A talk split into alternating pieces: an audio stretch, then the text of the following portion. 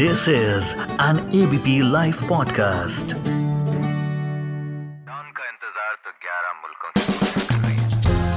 बॉलीवुड किससे, कितने आदमी से। मैं अगल बगल देखता था, सब अपना आंसर लिखे जा रहे हैं। हमको समझ में नहीं आ रहा था कि मैं क्या लिखूं।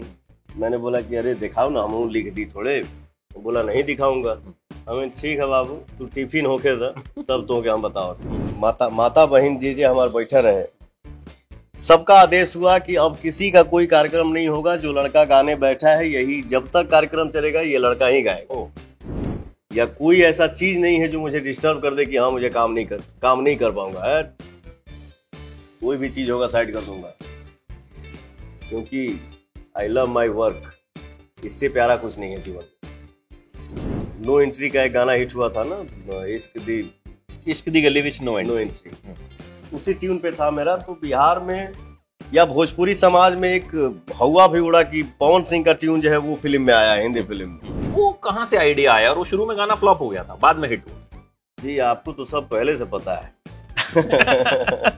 वो पाँच सात साल पहले हम लोग हम हमको शेयर किए सब कि जब तू बजावा गाना वाना था, इतना हम की खीस भरे है ना, चली गाना अंग्रेजी गाना गोले बड़े। तो कोई किस्सा याद है कि किसी पर्टिकुलर बात पे जो है मार पड़ी हो या कुछ कांड किया हो आपने?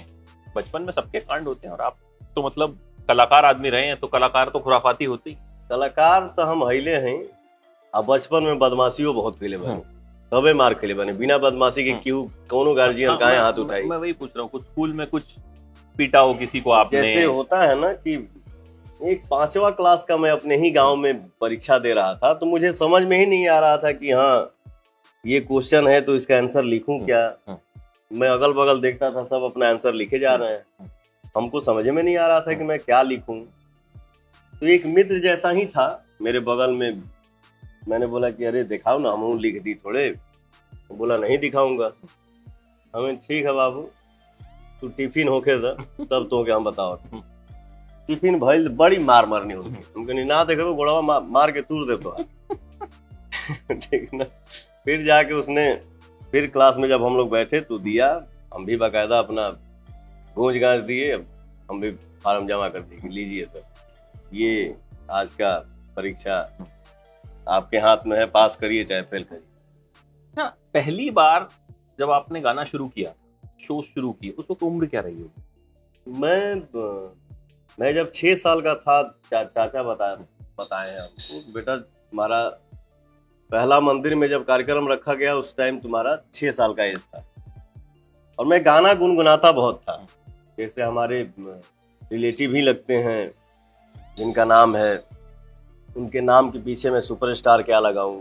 उस टाइम में जब हम छः साल के थे तो उस टाइम में तीन चार ही कलाकार का कैसेट बजता था। एक मुन्ना सिंह हो गए, भरत शर्मा जी हो गए, शारदा सिन्हा जी हो गई, एक सिंगर अजीत कुमार अकेला उनका नाम। तो कैसेट के जरिए मुझे ऐसा फील हो रहा है कि कैसेट के जरिए हम इन्हीं चारों कलाकार का गाना सुनते थे और वही सुन सुन के जो मन में आता था वो गुनगुनाते थे। यही अपने जीवन का संघर्ष है, यही अपना परीक्षा है। पहला गाना आपने फिर अपना कब रिकॉर्ड किया, अपना जो एल्बम आपका आया? हम एक जगह, कैसे हुआ? डाल्टेनगंज एक जगह है पलामू जिला, वहीं पे हमारा एक कार्यक्रम फिक्स हुआ था जहाँ पे मुझे एक गाना गाने का मौका मिला था कि पवन सिंह जो लड़का आया है उसको ये गाना गवा दीजिए। हाँ। और भी वहाँ कार्यक्रम था। दो एसपी साहब, मैंने उसी उपलक्ष्य में वो कार्यक्रम रखा गया कि एक एक एसपी साहब की एंट्री थी और एक एसपी साहब की वहाँ से क्या बोलते हैं ट्रांसफर था कहीं दूसरे जगह। सबकी फैमिली भी बैठी हुई थी साथ में, सबका कार्यक्रम हुआ। बारह या दो बजे रात को मेरा कॉल आया कि हाँ बच्चे को बुलाइए, जो लड़का आया है उसको भी गवा दीजिए गाना। तो जब मुझे मौका मिला एक गाना गाने का, मैं एक गाना गाया। तो जितनी माताएं बहनी बहने माता माता बहन जी जी हमारे बैठे रहे। सबका आदेश हुआ कि अब किसी का कोई कार्यक्रम नहीं होगा, जो लड़का गाने बैठा है यही, जब तक कार्यक्रम चलेगा ये लड़का ही गाएगा। और जो साउंड सिस्टम जो वहाँ पे था उसने रिकॉर्ड किया। जब वो तीन चार पाँच साल के बाद हमारे घर आया तो कहानी बताने लगा। वो कोई आता था, ये थोड़ा लड़कवा का एक कैसेट दो, तो अपने दुकान पे ही वो कैसेट बना के चार हजार पीस बेचा। अपोजिट दुकान वाले ने उसको दिमाग दिया कि जब इतना डिमांड आ रहा है तो इसको रिलीज कर दो।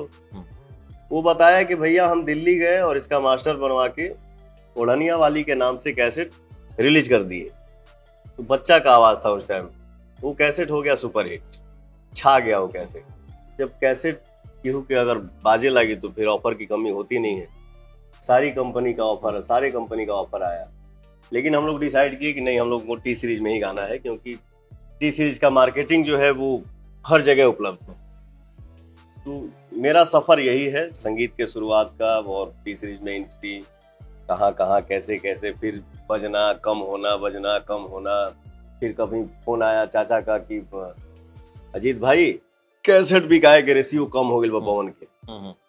मैं अपने ननिहाल गोरखपुर में था, दिन भर कुछ खाया नहीं, मैं ऐसे ही बगीचे में ऊपर देख के बात किया, कहा भगवान कभी दुनिया देखा भी नहीं और ये रिपोर्ट आया कि कैसेट बजना बिकना कम हो गया है। बड़ा दुखी था मैं। मैंने ननिहाल में, मेरी जो बहनें हैं वो पूछी कि तुम काहे डिस्टर्ब हो। मेरे मामा भी जो है वो मजाक उड़ाते थे, कैसा तुम्हारे गाने में तुम्हारे चाचा म्यूजिक देते देते हैं। उनको लगता था कि मेरे चाचा ही म्यूजिक दे रहे हैं। तो उस टाइम हमने क्या आन पार्टी कैसेट कैसेट होते रहे, जो हमें म्यूजिक कम होते रहे, हारमोनियम, ढोलक, तबला, बैंजो और क्लारनेट, इससे ज़्यादा कुछ नहीं। तो क्या बोल रहा था, कैसेट की बिक्री कम हो गई। हाँ, मैं सोचा क्या प्रभु, अभी दुनिया देखा नहीं, अभी ये ये ये सुनने को मिल रहा है, मामा अलगे मेरा हंस रहा है।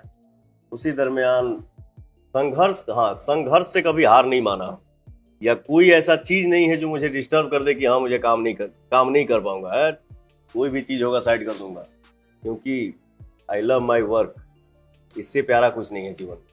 तो अचानक से एक मेरा कैसेट हिट हुआ, खागिला उठला ली। अच्छा, पहले इतना डर भी लगता था ना कि दो महीना में हम लोग दिल्ली जाते थे कैसेट करने के लिए, दो कैसेट करके आते थे। एक होता चाचा के डर से प्याज खाना बंद, टमाटर खाना बंद, गोलगप्पा समोसा बड़ी खाएगा ठीक रहे। हाँ, लेकिन चाचा का जो भय था मेरे दिल दिमाग में, वो भैया मार लेंगे चाचा। जितना आदमी बरावे ना, जब गाने माइक पे जाऊं तो गला लगा हुआ है। तो इसमें कलाकारी लाइन में भैया देखिए एक कॉन्फिडेंस भी बड़ा मायने रखता है। बिल्कुल बिल्कुल, जरूरी नहीं है कि मेरे अंदर बहुत ताकत है तो ही मैं पचास किलो का डम्बल उठा लूंगा।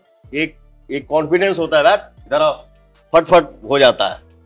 मैंने बोला यार इतना मैं अपने आप को सेफ रख रहा हूँ, तू भी मेरे गले में खरासी खरास है।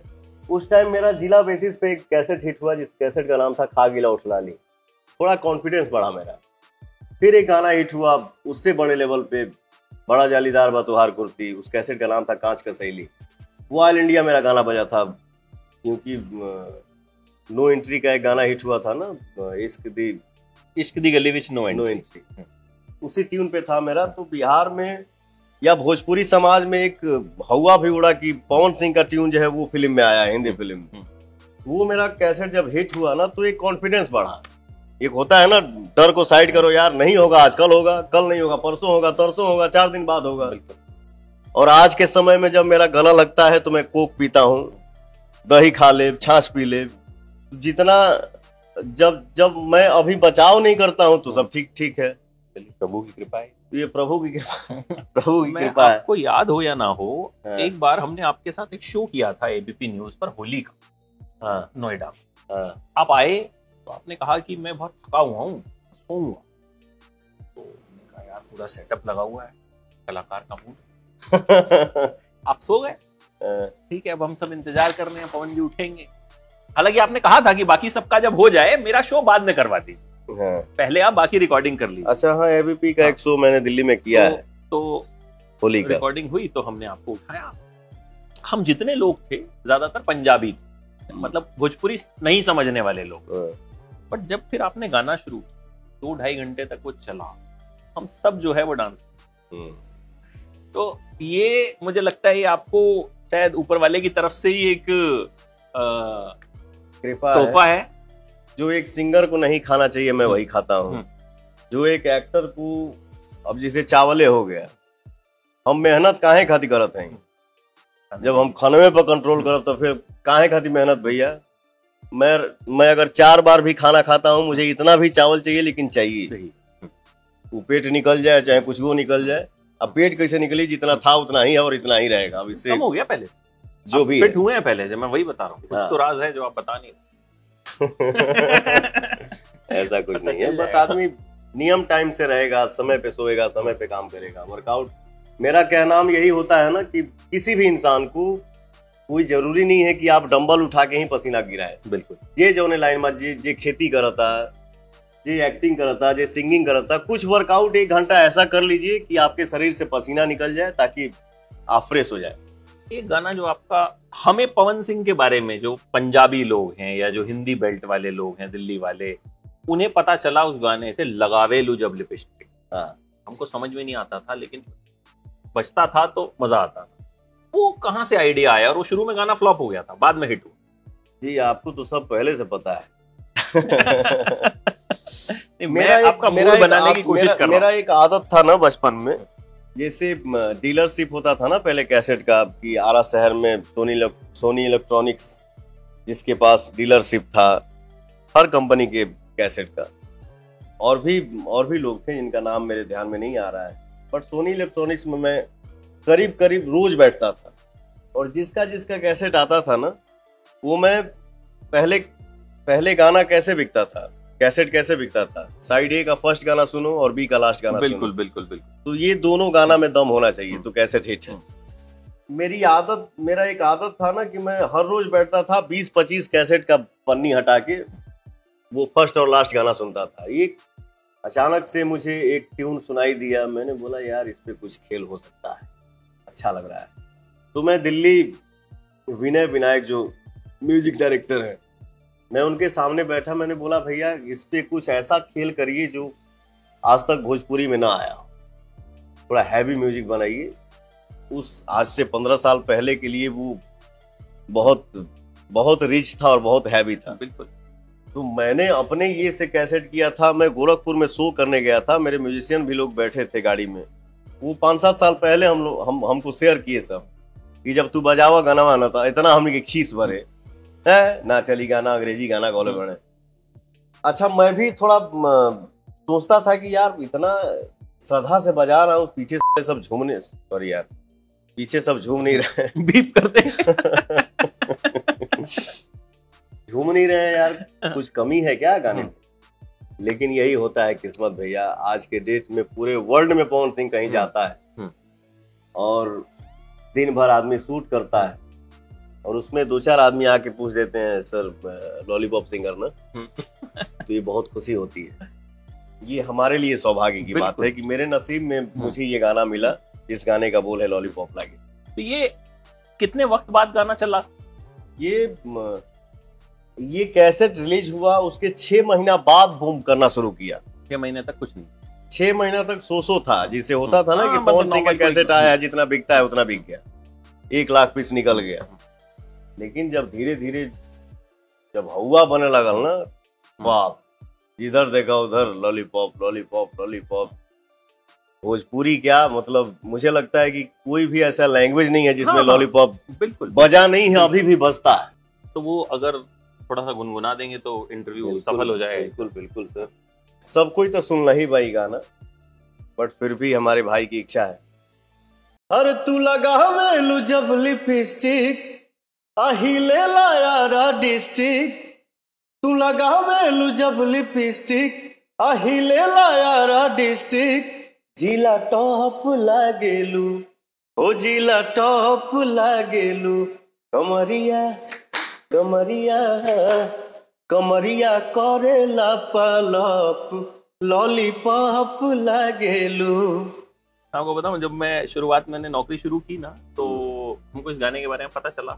तो हमारे जो सीनियर हुआ करते थे वो बिहार के, अब उसको पता था कि इनको ये गाना जो है वो बहुत पसंद है। तो कभी भी जब माहौल थोड़ा गर्म होता था ना, तो हम किसी ना किसी स्टिंग में या किसी चीज में जो है ये गाना जो है चुपचाप लगा दिया करते थे, सो दैट वो सुनते थे और एकदम माहौल जो है लाइट हो जाता था। अच्छा, फिल्मों में कैसे आना हुआ? आप वेव कंपनी में थे, वेव कंपनी के लिए आप गाने जो है बनाया करते थे, फिर उसमें आपके जो वेव कंपनी के मालिक हैं, जो उस टाइम मालिक हुआ करते थे गौतम जी, जो तो है नहीं, इस दुनिया में नहीं है। मैं पहले टी सीरीज में गाना गाता था।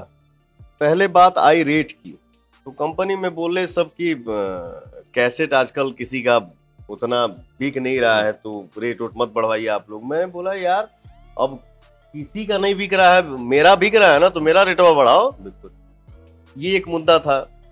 एक मुद्दा ये आया कि जब हम हर चीज़ को साइड करके हम टी सीरीज में ही गा रहे हैं, तो साल में बहुत सारा ये आवेला, क्या बोलते हैं, त्योहार आवेला, जैसे होली हो गई, होली, दिवाली, छठ, सावन, नवरात्रि, तो ये सब हम कहाँ गाएंगे?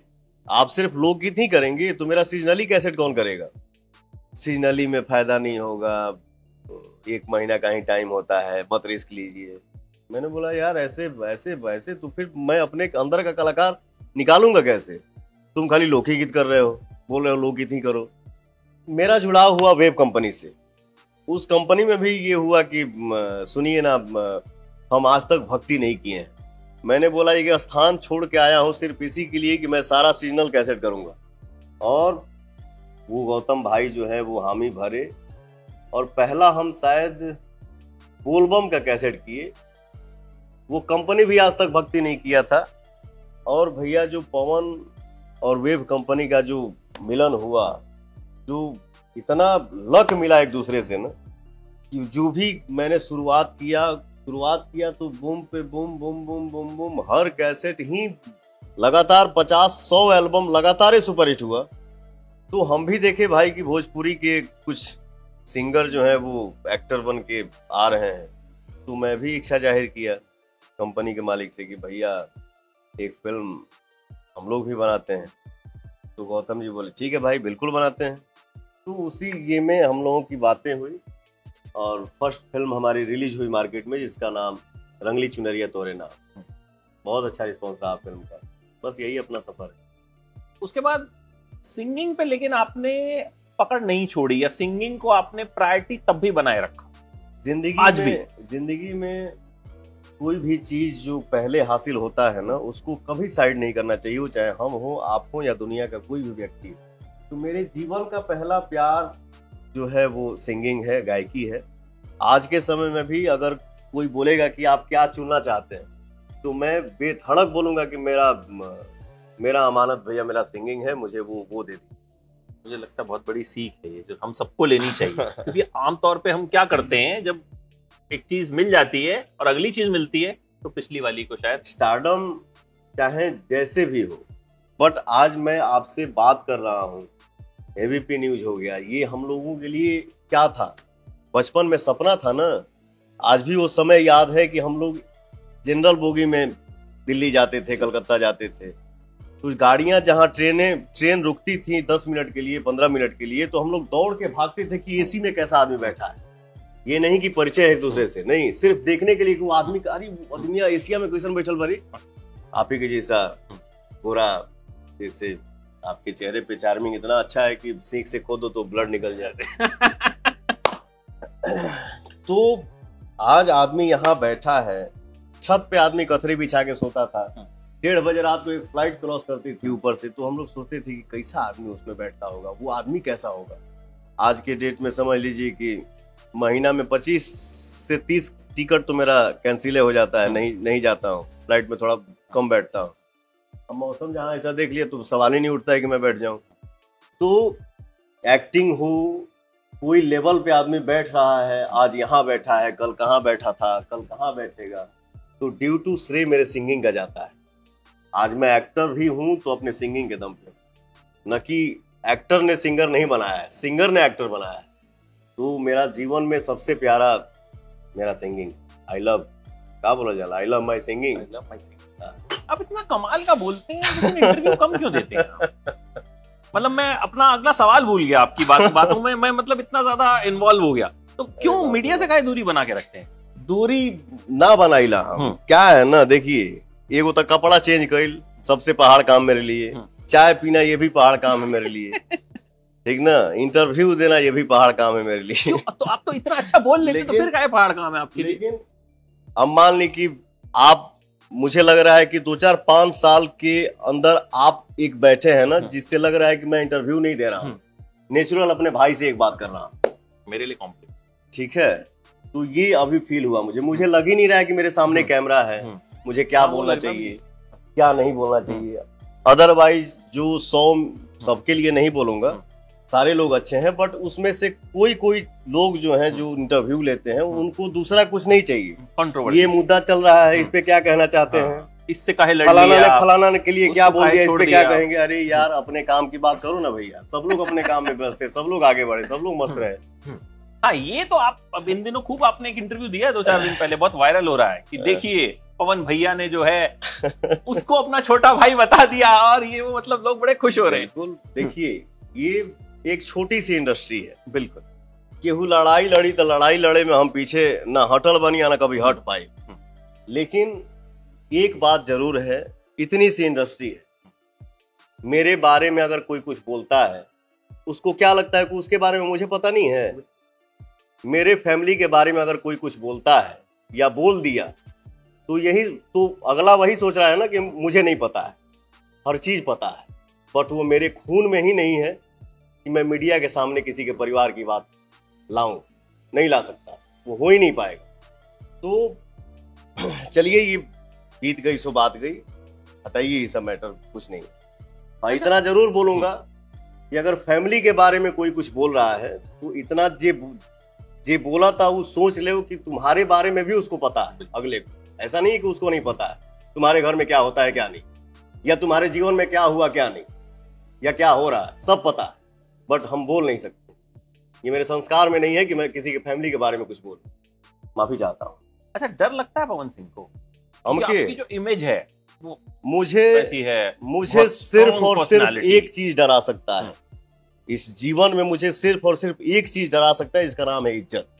बहुत चाहता हूँ कि बच के रहो, नहीं बाबू तुम अपना काम करो यार, आदमी सपोर्ट भी कर देता है। देखिए इंसान एक जरिया होता है, करने वाले सब वो हैं, सब वहाँ पे लिखा हुआ है। इंसान एक जरिया होता है कि हाँ बेटा आपके जरिए ये काम हो जाएगा। ये मैं नहीं बोलूँगा कि हाँ मैं कि, मैंने किया, नहीं मैंने किया, अगर ये वर्ड बोला बोलूँगा तो ये घमंड में आ जाएगा, तो वो घमंड किसी इंसान में होना नहीं चाहिए। जब घमंड रावण का नहीं रहा तो हम आप क्या है। एक बात पूछूँ आपसे, सही सही बताएंगे? हाँ बिल्कुल। पहली बार दारू कब पी? ये भैया तू तो पहली बार दारू, वो समय हमको याद है, मेरे गांव से सात किलोमीटर एक बाजार बाजार है जिसका नाम है सरैया बाजार। इतना परहेज करना, चाचा से डर के रहना, ये नहीं खाना है, वो नहीं करना है, वो नहीं करना है। होता है ना कि आदमी अरे यार ये इतना घटिया गाना है, ये कैसे हिट हो गया। अरे जैसे हम एक आध सिंगर हम लोग बैठ के बात करते थे कि यार हमने के ठीक ठाक गनो गावत नहीं जा, मैटर भी ठीक ठाक बा, हमने के जिले में बात कर जाता नहीं जा। अब कोई कोई गाना जैसे मान लीजिए होता है ना, देखिए कोई कोई चीज़ का लक होता है, समय होता है, गाने में दम नहीं है, फिल्म में दम नहीं है, फिर भी सुपरहिट हो गया। होता है ना, आज भी होता है कि जिस गाने से बड़ी उम्मीद है यार क्या गाना बना है, वाह, पता चला वो गाना पानी नहीं मांगा। जिस काम को आदमी टाइम पास में गए छोड़ो यार करो यार जल्दी खत्म करो, पता चला वो वही काम रिकॉर्ड तोड़ दिया। अभी एक बात बता दूं आपसे, इस साल मेरा एक गाना बहुत बड़ा हिट हुआ जिसका नाम है पियर फराक वाली। सुनूंगा आपसे, आप बात पूरी कीजिए। पियर फराक वाली, मैं आपको बता रहा हूं, कैमरे के सामने बोल रहा हूं, कंपनी का मालिक भी दुखी है इस बात से कि भैया भैया बोलते हैं कि वो गाना मुझे आज भी पसंद नहीं। लेकिन देखिए भोजपुरी का पहला गाना है, मुझे ऐसा लगता है कि बॉलीवुड में भी बहुत कम हुआ है या नहीं हुआ है। ये अपने इंडस्ट्री का पहला गाना है जिस, जिसका पाँच मिलियन रील होने वाला है। पाँच मिलियन रील रील होने वाला है, ये आज तक का रिकॉर्ड है। किस्मत है, हमको नहीं अच्छा लग रहा है, पूरी दुनिया को भाग गया गाना। दारू वाली बात रह गई। हाँ बाप रे बाप, तू तो मर्दे कहाँ से कहाँ ले जाता हूँ आपके। लेकिन चलिए बहुत अच्छा लग रहा है आपसे बात करके, शुक्रिया। ठीक ना, बहुत अच्छा लग रहा है। दारू हम सब पीते हैं, ऐसा कुछ बस वही कौन नहीं पीता है, नहीं पीता है, मतलब I mean, सब हमसे ज्यादा पीते हैं। हाँ पीते होंगे, ठीक ना, हम नाम ना ले, लेकिन करीब करीब सब हमसे ज्यादा पीते हैं, बट बदनाम कौन है? पवन सिंह। आपको ऐसा लगता क्यों है कि आप बदनाम? हमको पता है ना, मेरा भी कान है, मैं सुनता हूँ। मैं तीन दिन से यहाँ लखनऊ में हूँ, जो मिल रहा है मतलब वो एकदम जैसे मोदी जी के भक्त हैं, पवन सिंह के भक्त टाइप मिल रहा है। कोई हर थोड़ी देर में आता आपकी एक क्वालिटी बता के जाता है।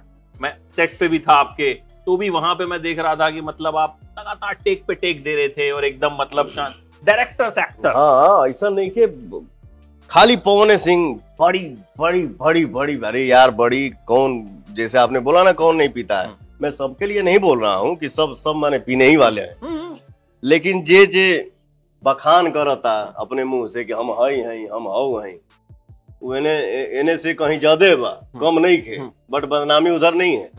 मेरा क्या है, मेरा देखिए नेचर है, मेरे रूम में कोई आता है तो मैं मैं एक्टिंग इस कैमरे के सामने कर सकता हूँ। आप कैमरा वो घुमाएंगे तो मैं एक किसान का बेटा हूँ, अभी भी आप देख रहे हैं मैं मैं किस पोशाक में हूँ, मैं खांटी आदमी हूँ, देसी आदमी हूँ। मेरे रूम में अगर कोई आया तो मैं उस रूम में नहीं दिखाऊंगा किसी से कि आई एम सुपरस्टार, बैठो कैसे हो आओ, ये मेरे से नहीं होगा। मेरे मुंह से यही निकलेगा भैया, अरे महाराज आप आप कोई गैर थोड़ी हैं, मेरे भैया हैं, बैठिए ना बैठिए, मूड बनाते हैं बनाइए। लेकिन खुद नहीं पीते हैं आजकल आप। मैं बोला ना कि ऑडियंस के प्यार जो मिल रहा है मुझे, जो मिला जो मिल रहा है, तो इसका भूख कभी खत्म नहीं हो सकता है, होना भी नहीं। ये शरीर में जब तक सांस है ये भूख बरकरार था, है और रहेगा। तो ऑडियंस का प्यार पाने के लिए आदमी किसी भी चीज को ताक पे रख देगा, बेटा तुम्हारा अभी ये समय नहीं है, तुम यहाँ बैठो काम करने दो, तो अभी काम हावी है। पहली तो बार पहली बार, बार हाँ पहली बार हम दारू कब पिए थे, सुनिया जब भैया ध्यान से हो।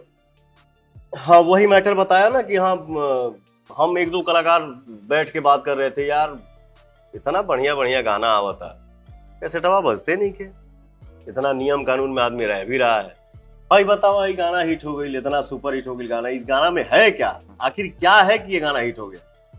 वही खीसी हम अपने गांव के बगल में जो बाजार है उसमें हमारे कुछ मित्र थे, थोड़ा भटक खुलना स्टार्ट हुआ, मेरा भी मुँह छाना स्टार्ट हुआ, हम कहने लाओ रे ले आओ शुरू कर लिया, ठीक ना। शुरुआत जब ओकर शुरुआत भइल तो फिर उसके बाद तो कितना हमारा देखा देखी शुरू कर दिल सर, अरे सॉरी अरे भैया तो इतना हल्ला बाकी हई करता हऊ करता एकर कैसे टवा इतना हिट भइल जाता, लाओ लाओ हमनियों के लाओ हमनियों के पियल जाए। ये सब गांव की बातें हैं, छोड़िए जो बीत गया सो बीत गया। उम्र उस टाइम वो टाइम हम रही अठारह उन्नीस बीस इक्कीस के, जो नॉर्मल होता है। आजकल तो बहुत जल्दी मतलब आजकल की जनरेशन तो बहुत जल्दी बहुत कुछ शुरू कर रहा है। अच्छा, लखनऊ में आप जिस फिल्म की शूटिंग कर रहे हैं सूर्यवंशम, तो इसके प्रोड्यूसर है निशांत, उनका एक बार मैंने इंटरव्यू किया तो उन्होंने कहा कि मैं पवन सिंह के साथ ऐसी फिल्म बनाऊंगा जो आज तक बनी ही नहीं, तो क्या ऐसा है वाकई में? हाँ ये ये मैं बोल सकता हूँ, काफी समय के बाद मैं भी जो फिल्म कर रहा हूँ।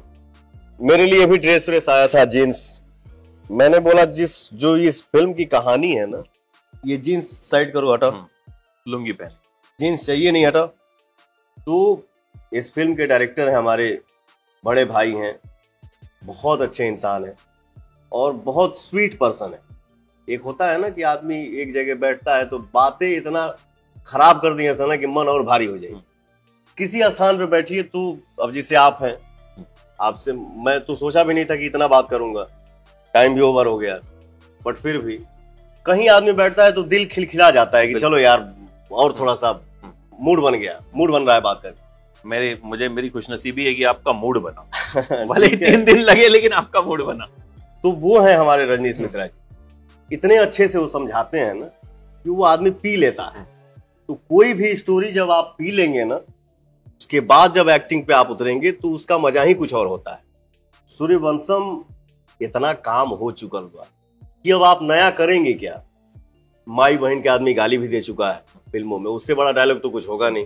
बिल्कुल, तो बस यही बात है कि एक दाल चावल आप बनाएंगे उसका टेस्ट अलग होगा, हम बनाएंगे उसका टेस्ट अलग होगा, वो बनाएंगे उसका टेस्ट अलग होगा। तो बात यही है भैया, कहानी बहुत ज़्यादा नया नहीं है, बट इस फिल्म को जो जिस तरीके से परोसा जा रहा है ना, उस पर बहुत उम्मीद है कि ये ये स्टोरी जो हम लोग काम कर रहे हैं, वर्क कर रहे हैं, निशांत उज्ज्वल जी इस फिल्म को प्रोड्यूस कर रहे हैं, रजनीश मिश्रा जी डायरेक्शन कर रहे हैं, देवेंद्र तिवारी जी हमारे फेवरेट कैमरामैन जो कैमरा संभाल रहे हैं, और जितने हमारे टेक्नीशियन हैं, सब लोग दिल से मेहनत कर रहा है। सबको लग रहा है ना कि हाँ ये कुछ हम लोग कुछ कर रहे हैं, जिससे पवन सिंह से लेके हर हर इंसान को जो भी हमारे इस फिल्म से जुड़े हैं सबको उम्मीद है कि इस इस फिल्म को हमारी ऑडियंस जो है वो जरूर पसंद करेगी, बिल्कुल पसंद करेगी और इसी तरह से आपको प्यार मिलता रहेगा। बिल्कुल, बहुत वक्त आपने दिया, थैंक यू सो मच, बहुत मजा आया आपसे बात करके। मुझे भी, और अगर हमारे मुंह से कुछ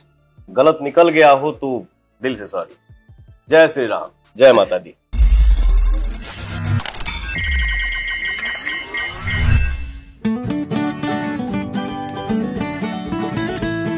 This is an A B P Live podcast।